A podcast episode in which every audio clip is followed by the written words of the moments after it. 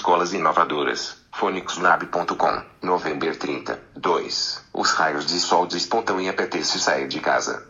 No grupo de amigos não pode faltar, nunca falta, um casal de professores. A conversa corre natural e boa. E vai parar a uma reportagem emitida ontem, na SIC Notícias, e já repetida hoje.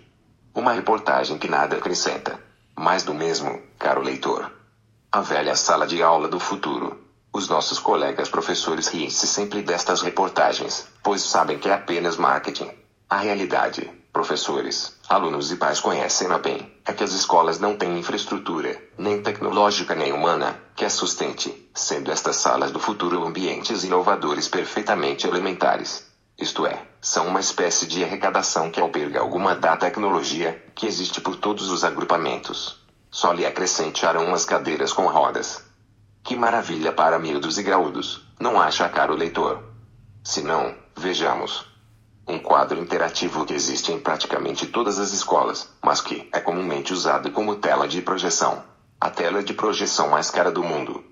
As cadeiras que deveriam permitir a mudança de estratégia educativa, mas que apenas servem de cadeira, onde os alunos se sentam para olhar o professor ou o ecrã.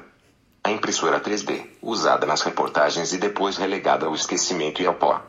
Os computadores e tabletes que nem sempre podem ser usados porque a rede não está corretamente dimensionada para suportar. E isto quando há internet. A câmera de filmar, raramente usada, e que pode ser substituída, com vantagem, por um smartphone ou um bom tablet.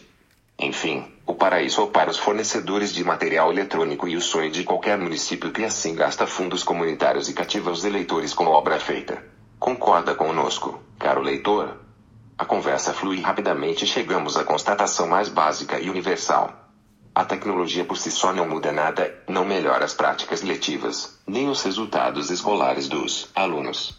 Já em 2016, o investigador espanhol Alfredo Hernando fez um estudo sobre a escola do SEG XX e onde conclui que as escolas mais inovadoras são as que partilham em termos metodológicos, as escolas partilham ferramentas como aprendizagem através de projetos, as aulas dadas de forma cooperativa, o facto de haver ferramentas de avaliação variadas, os compromissos de aprendizagem celebrados entre aluno e professor. Realçamos esta conclusão do estudo, caro leitor. As aulas devem ser feitas pelo aluno, não pelo professor, defende. PS.